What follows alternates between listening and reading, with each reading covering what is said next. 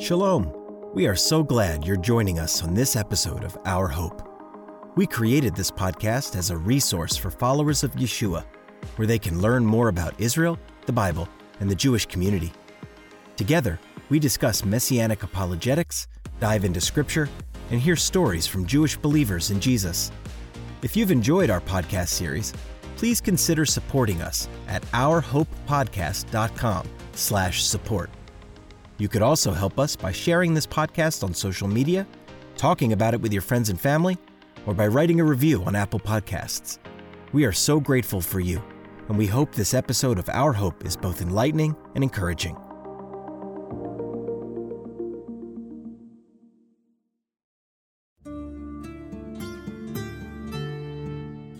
Welcome to Our Hope, a production of Chosen People Ministries.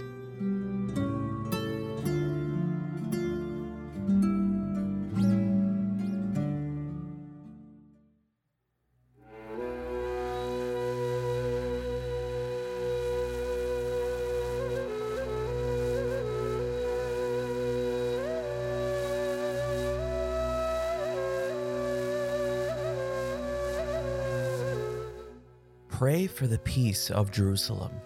May they prosper who love you. May peace be within your walls and prosperity within your palaces. Psalm 122, verses 6 through 7. Many people have read these verses and prayed for the peace of Jerusalem throughout history. With the consistent warfare in this region, it often seems like peace is completely out of reach. Yet sometimes God answers our prayers in the most unexpected ways. A few weeks ago, leaders from Israel, Bahrain, and the United Arab Emirates met on the south lawn of the White House and signed the Abraham Accords.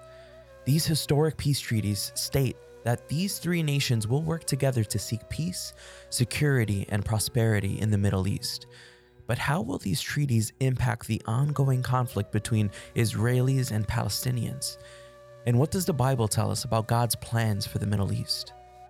We invited New York Times bestselling author Joel C. Rosenberg to shed some light on what is going on in this region. Joel is also the founder of the Joshua Fund, an organization which helps Christians bless Israel and her neighbors in the name of Jesus, according to Genesis 12 1 through 3. The following interview was led by Chosen People Ministries President, Dr. Mitch Glazer.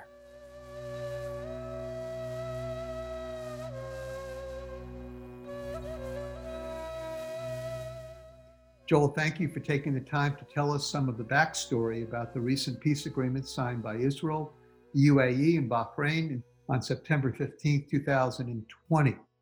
So clarify this for us because a lot of different terminology is being used what exactly was signed and what's the impact of it?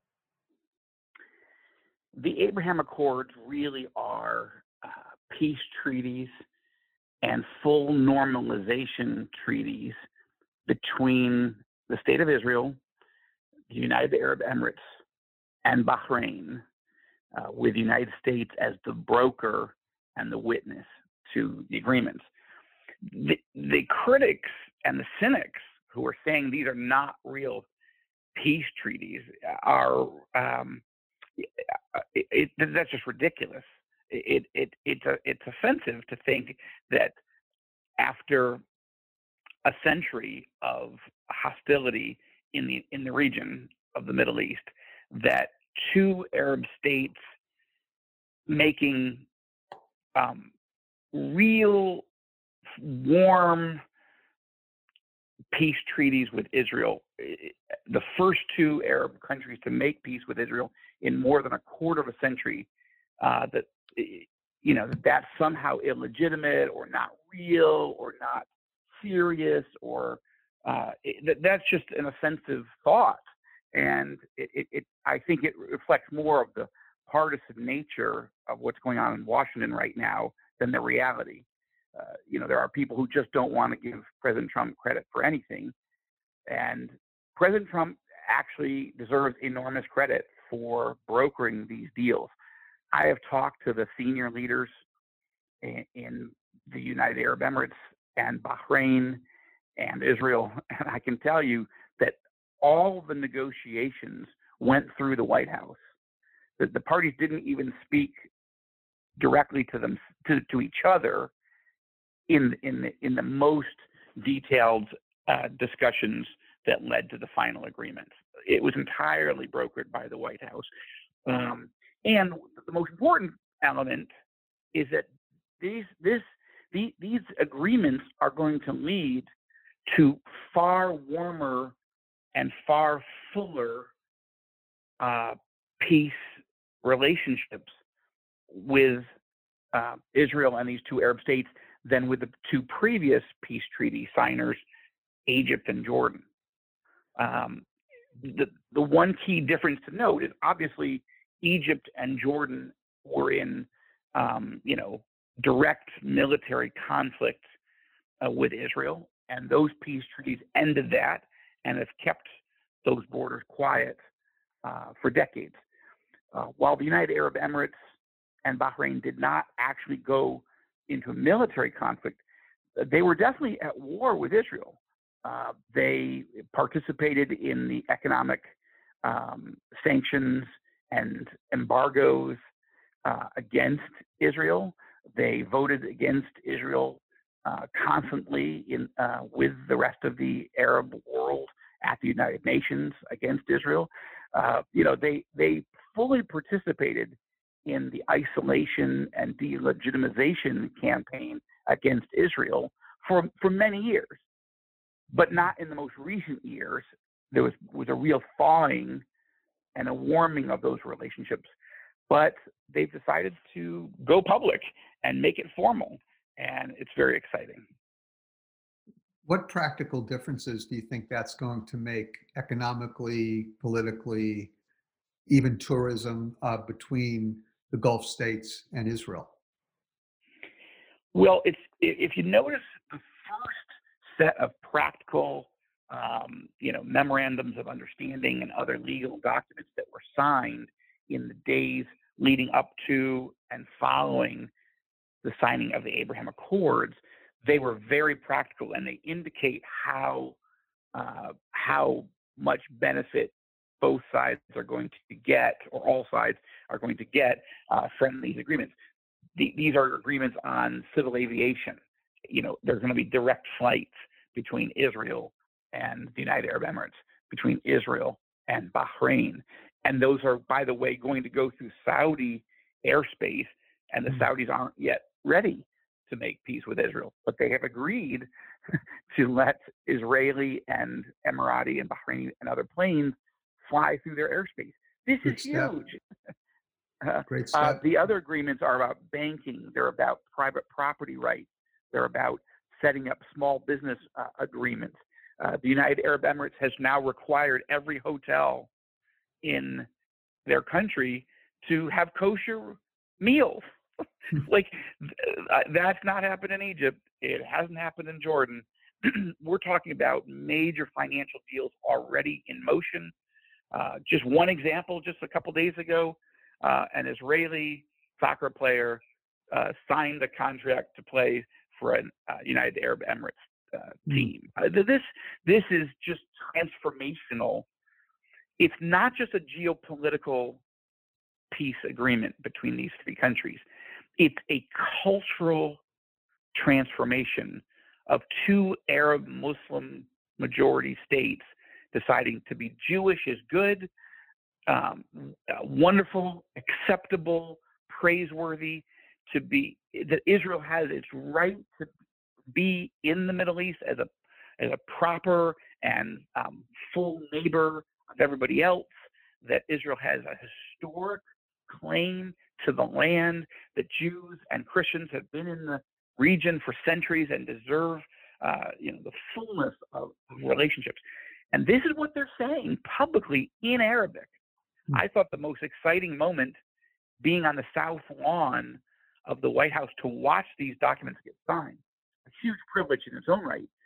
But the most exciting moment for me was to hear um, my friend, the foreign minister of the United Arab Emirates, Sheikh Abdullah bin Zayed, give his peace uh, his peace uh, address in Arabic. Why is that important? It's because so often uh, Arab leaders historically have said nice things about Israel, if they say them at all. They say them in English, but then they say horrible things about Israel in Arabic. And this was a live broadcast in the entire Arab world uh, in Arabic with English translation, but just tremendously exciting and um, the, the, most dramatic peace treaties, again, we've seen in, in a quarter of a century.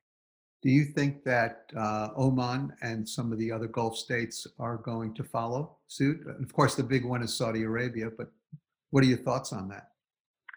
Uh, yes, I think there is a, a list of countries that are actively considering is this now the time to bring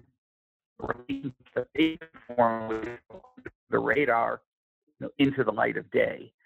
Uh, Oman would certainly be near or at the top of the list. Uh, the challenge that, uh, and I say that because because um, the Sultan of Oman uh, invited Prime Minister Netanyahu to visit two years ago, and and then publicized that video uh, that that trip with photos and video, and uh, it, that was very dramatic. Um, now, that sultan has since passed away, and so the new sultan um, is now in power, and there's no reason to think that he doesn't agree uh, with his mm. predecessor, but does he feel like he has him, you know, that he that he's sort of solidified his own uh, leadership and that he's ready to make such a big decision? That's a good question, and I don't have an answer for that yet. We'll see. Interestingly, Sudan is currently at the top of the list of almost everyone that I talk to in the administration and among Arab leaders. They think Sudan uh, is getting ready to make peace, which is interesting because Sudan is uh, historically was a radical Islamist uh, regime. Uh, Sudan was a full ally and partner with the Islamic Republic of Iran. Sudan was the home for many years of Osama bin Laden before he moved to Afghanistan and lived in the caves. Uh, and Sudan's capital, Khartoum, was the site of the famous Arab League uh, meeting in 1967 when, after the 67 war, Israel offered peace and offered to give much of the land to the Arabs for peace, and the Arab League issued its three no's no peace, no recognition, no negotiations. Hmm. So if Sudan were now to make peace with Israel, uh, that would be exciting, it would be dramatic. But I would note, Mitch, that uh, Sudan also figures prominently in a future prophecy of a war against Israel the war known in Ezekiel 38 and 39 as the war of Gog and Magog. So I wouldn't hold your breath for uh, full normalization, but maybe that maybe that prophetic war is many many years off. So yes, we don't we don't we'll take it when we can get it, right? We don't so, we don't know. Right, take peace when you can get it. We don't know the exactly. only one knows the future. Hey Joel, aren't there quite a few Sudanese refugees in Israel? There are, yes. Um, some of them there legally, some illegally, but uh, the, the, the, the, civil war that Sudan had for many years um, and all, all the jihadist uh, terror um, and just horrific mismanagement and corruption and tyranny inside Sudan for many years um, drove uh, many to try to find um, peace and solitude and and quiet, and they decided many thousands and thousands to come to Israel. So there has been a lot of regime change and, and, and, and internal change going on in Sudan. So there's definitely progress. Um, but Sudan has been developing quiet relationships with Israel. And um, Sudan's leader, the current leader, actually met privately with Netanyahu in a, another African country um, last year. I also just recently interviewed, uh, just last week, uh, Secretary of State Mike Pompeo. And in that interview, he described how dramatic it was for him to take the first direct flight from Israel to Sudan um, mm. as part of his peacemaking um, shuttles. So uh, Sudan would definitely be a country to watch. There are a few others to keep an eye on. Morocco mm. would be one. Morocco has had very warm relations with Israel. Um, there's a large Jewish community um, in Morocco. There, of course, is a huge Jewish community who are now Israelis that are from Morocco. Um, and Morocco has, I've, I've, been to Morocco numerous times. Uh, they have wanted peace with Israel. However, Morocco never wanted to get out in front of the Arab countries that were closer in the region to Israel. So now, with four Arab countries having made peace with Israel, um, the question would become uh, is Morocco's king, uh, Mohammed VI, is he ready? Hmm. Um, I don't know the answer to that yet, but um, again, these are a few, and I, and there are more.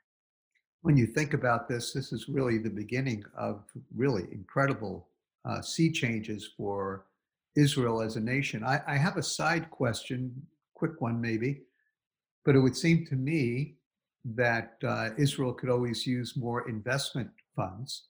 So I'm wondering whether or not uh, UAE, Bahrain, or even some of the other uh, countries you've mentioned uh, have considered Israel as a place where they can invest funds.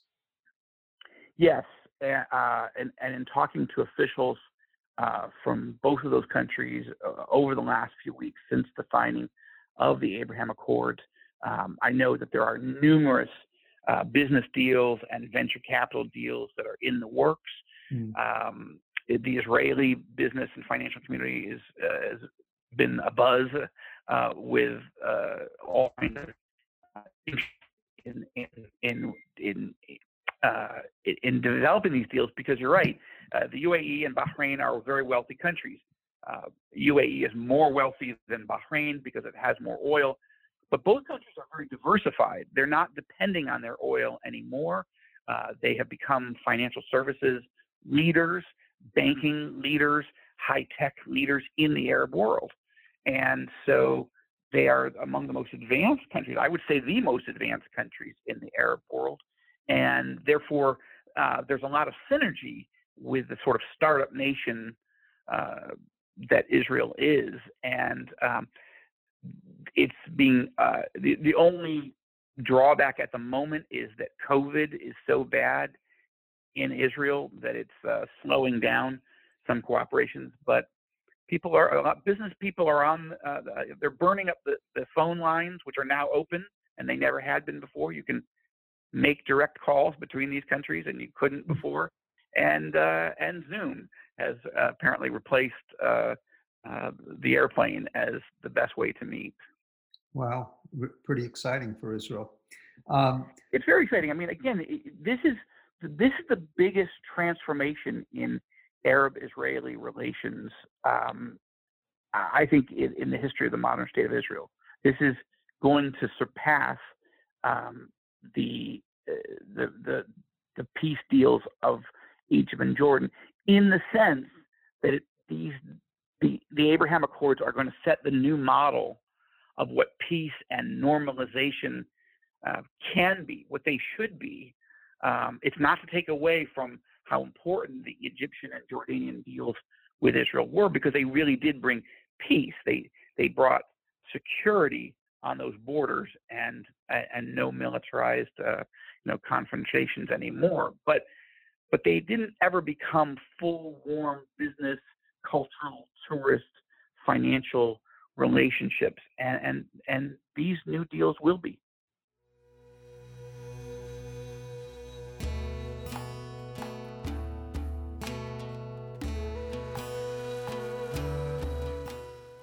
Do not know when we will be able to travel to Israel and behold its beauty in person, which is why we recommend our book, Israel, the Land and the People.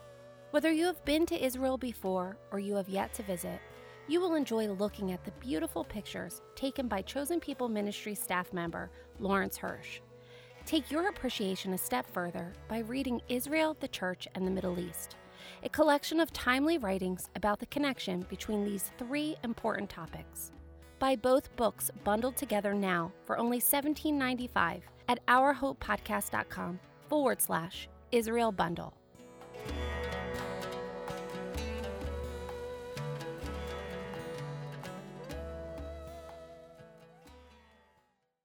Joel, um, I was uh, privileged to sort of uh, chart your travels at times as your friend, and know and was even invited to one of the trip invited to one of the trips. Go visit some of the Middle Eastern countries that you brought a number of key evangelicals to visit and to get to know these countries and to and to give uh, goodwill for the gospel to uh, these various countries.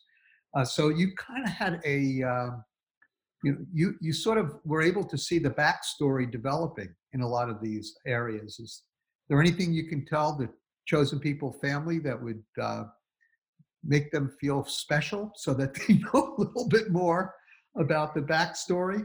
And um, what I, I, I don't think that all of this took you completely by surprise. So can, can you tell us a little bit about what you discovered? I'd be happy to. Uh, it is extraordinary that uh, evangelicals have had a front row seat in what has been um, developing over the last several years. Um, the Crown Prince of the United Arab Emirates, uh, Sheikh Mohammed bin Zayed, uh, uh commonly known by his initials MBZ, invited me to bring a delegation of evangelical leaders uh, to uh, visit him in the capital of Abu Dhabi in the fall of 2018. And we, I, did, I took uh, this group of about uh, uh 10 evangelical leaders with me. Um, among other meetings that we had in the country, we spent two hours in the palace in an off the record meeting with MBZ so there are many things, unfortunately, that I can't share, but I can share this now. We communicated to the Crown Prince that when it came to the issue of, of peacemaking and Israel, uh, there were three things that we as evangelicals wanted him to know. Number one, um, we love Israel and we love the Jewish people. Uh, and for evangelicals, this is a theological position, not a political position.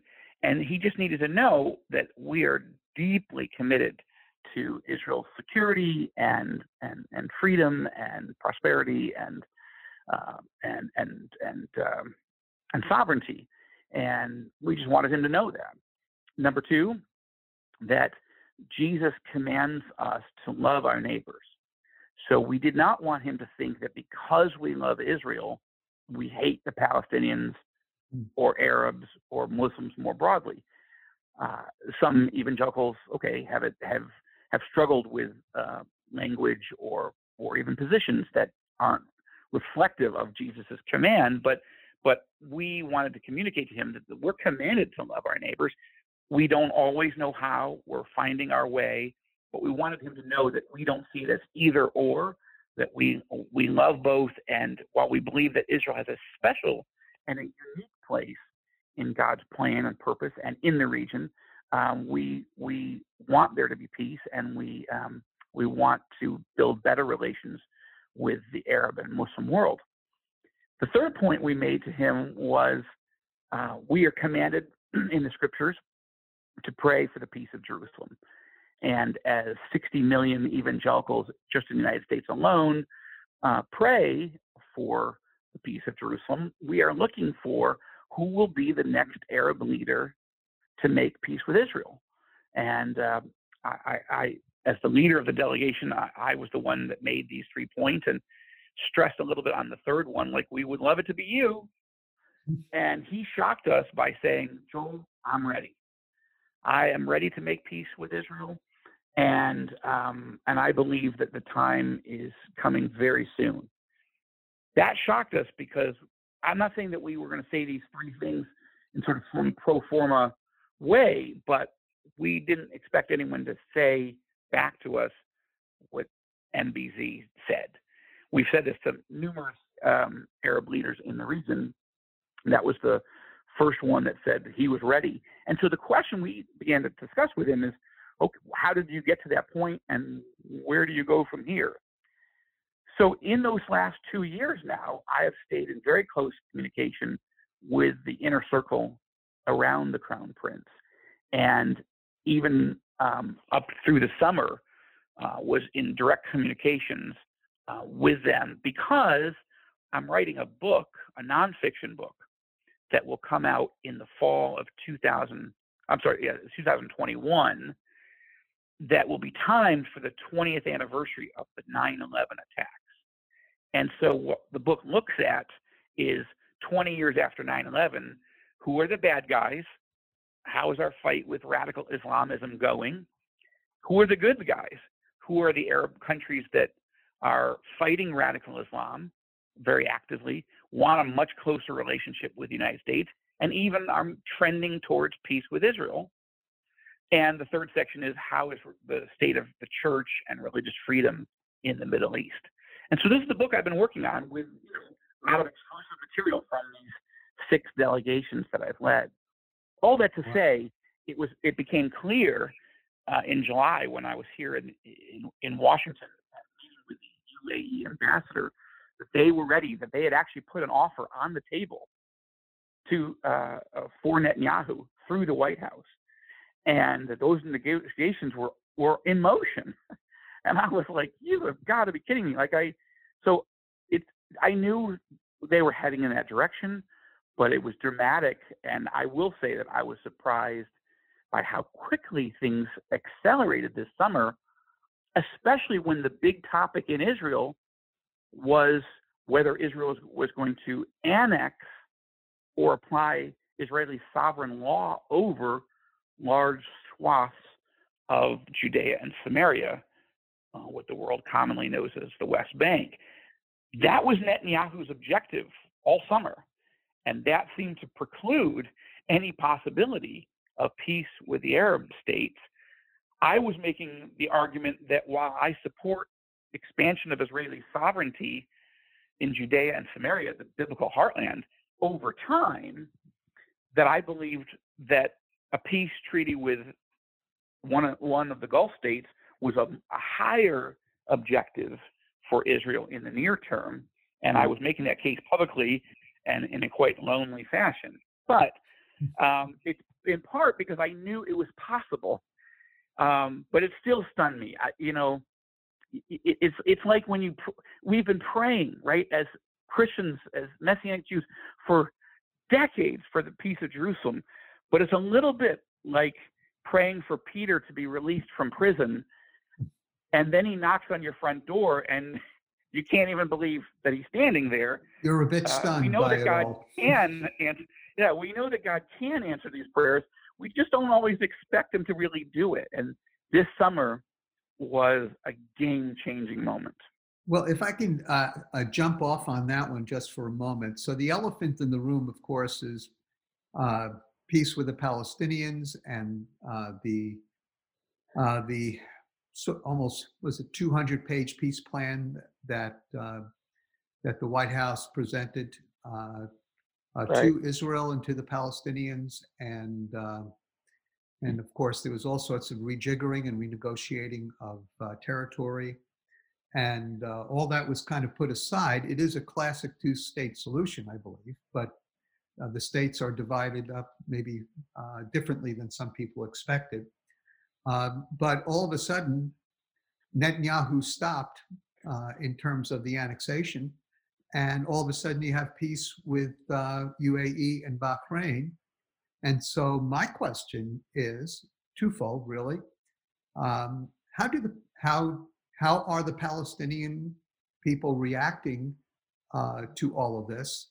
And then, secondly, if you could also tell us how's the man on, on the street, the average Israeli, responding to these new events as well. But we're really interested in knowing what you think the Palestinian response is and where it might be going.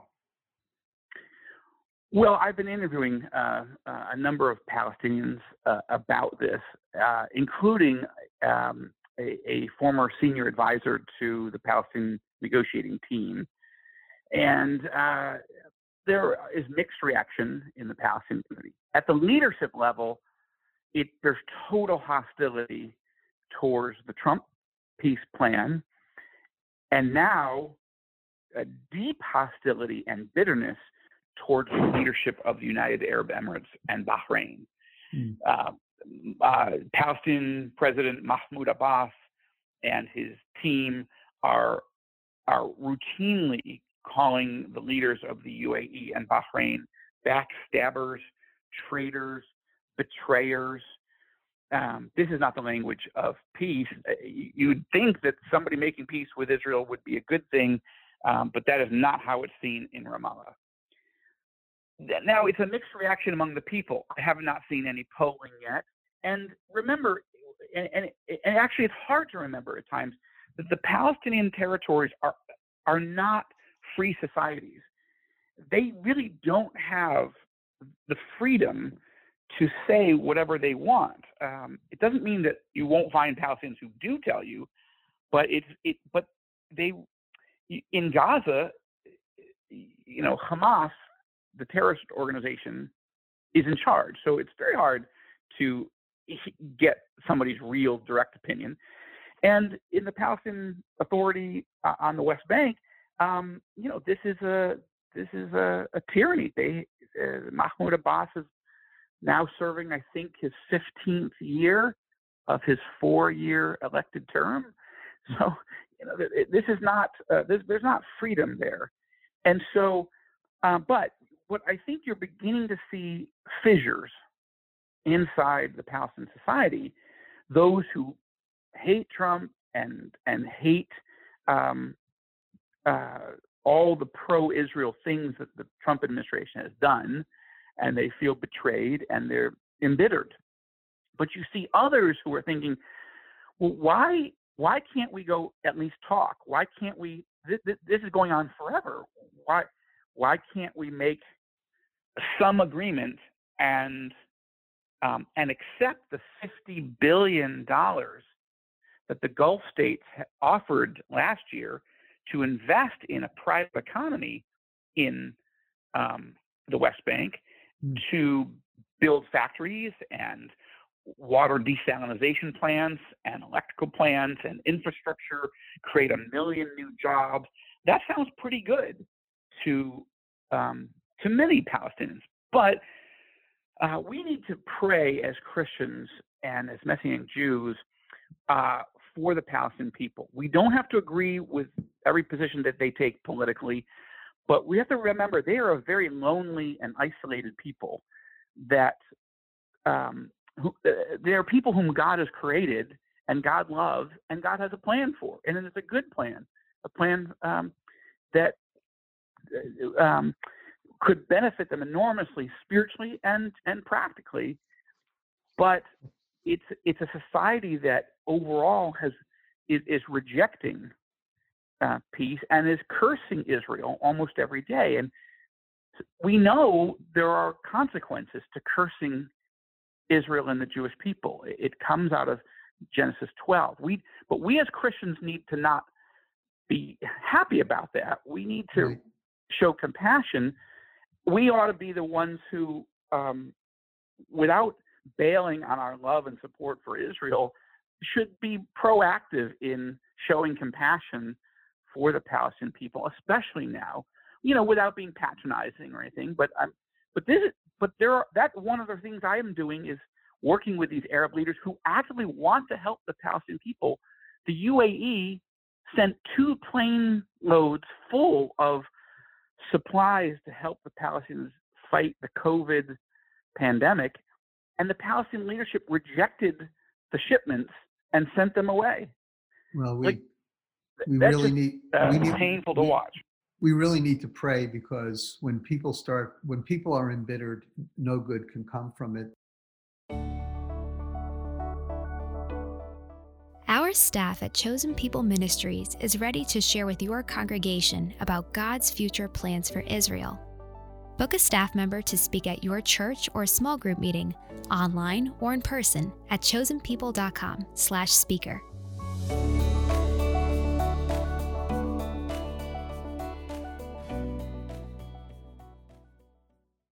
Joel, thank you for everything that you're doing and thank you for this great information. Could you just take one minute and tell us all about the All Arab News and All Israel News, president of, and CEO of Near East Media? You've had, had such a great uh, ministry through the Joshua Fund, helping ministries like Chosen People Ministries in Israel and so many others. Uh, we're very grateful for all that you did there, and we're grateful for this new ministry. I know you're not stopping the old, but you're adding something new. Can you just tell us real quickly uh, what is the what is Near East Media all about, and what is your role in Near East Media? Well, I appreciate it. Uh, happy to. Yes, I, I, am continuing my work to uh, to advance uh, the Joshua Fund, which is essentially a mutual fund uh, to invest in um, the, the growth and the strength of the church and the messianic body in Israel and throughout uh, five uh, uh, neighboring Arab countries, as well as the Palestinian territories. But we also believe, uh, I believe, that um, the media bias against Israel, against peace, against um, uh, the thing, the values that we hold dear, um, anti-Christian uh, media is so bad that I decided to launch two new websites. One is called All Israel News, and the other is All Arab News. All Israel News is allisrael.com, and, and the Arab News is, is um, allarab.news. Um, I know that'll come out in the transcript. You guys should just figure that out. But the point is, we'll get it. yeah. The, why?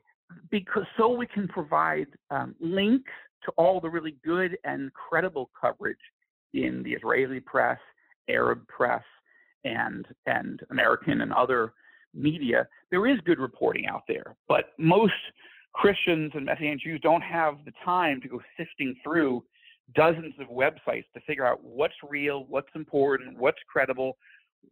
Uh, you know, so this these become uh, like I call it one-stop shopping, but I realize it's two stops because it's two sites. Uh, but we're linking to all the most important stories in the region. But we're also providing original reporting, exclusive interviews, um, and analysis.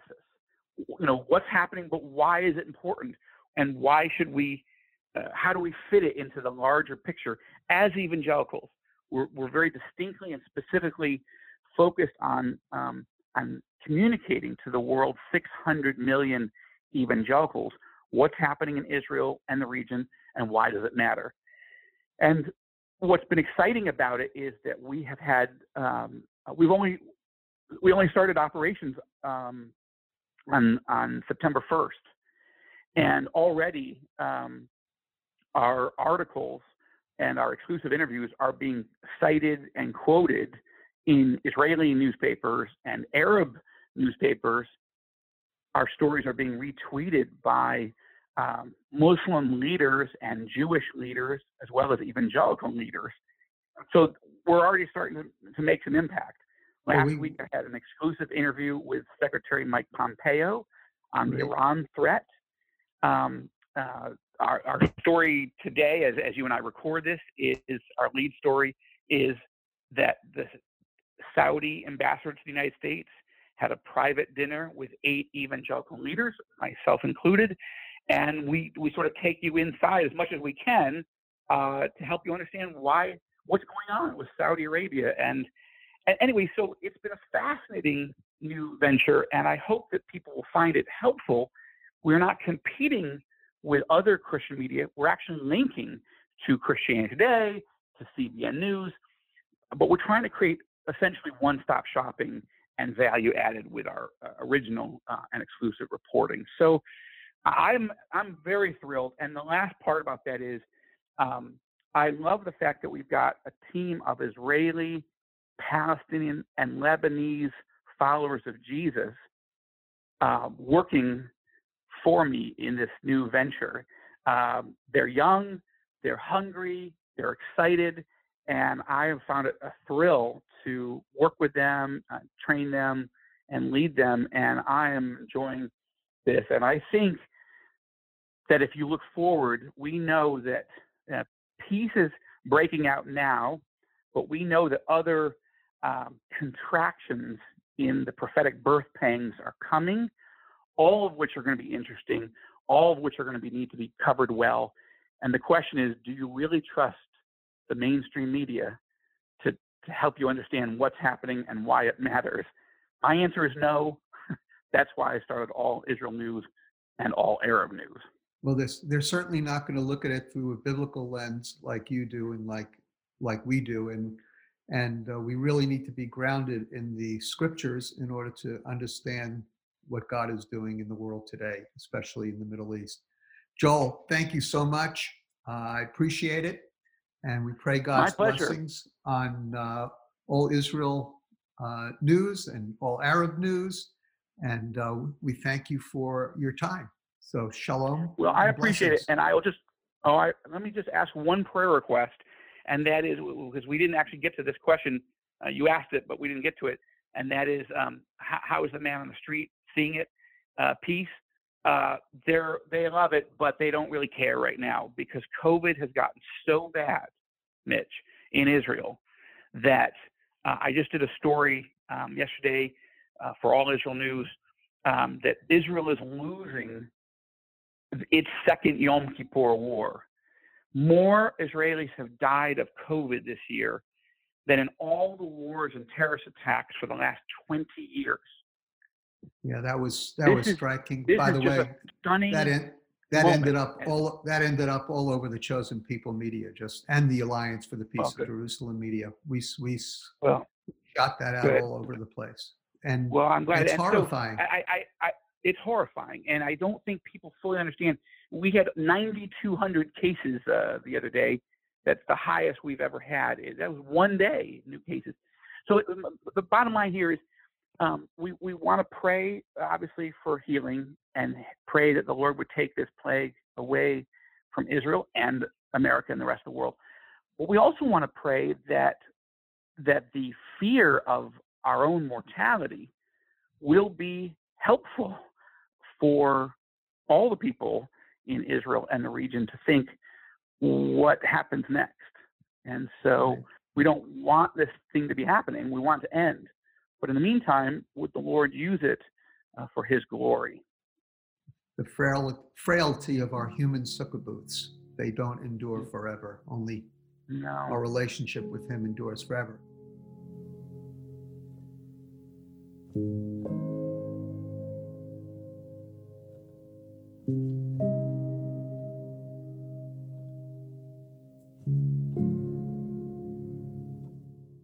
It is easy to look at the Abraham Accords with fear, not knowing if this peace will last.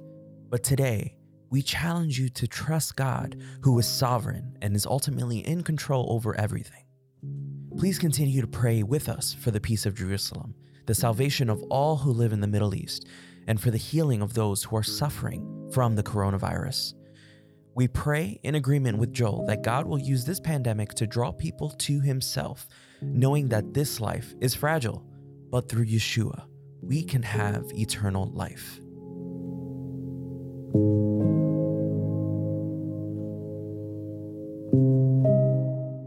Thanks for listening to this episode of Our Hope.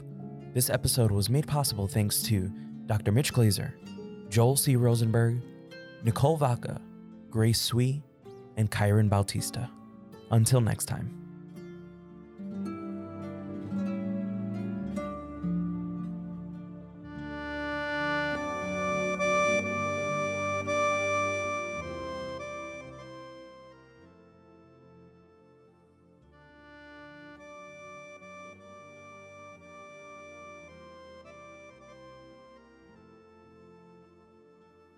Thanks for listening to Our Hope. If you like our show and want to know more, check out ourhopepodcast.com or chosenpeople.com.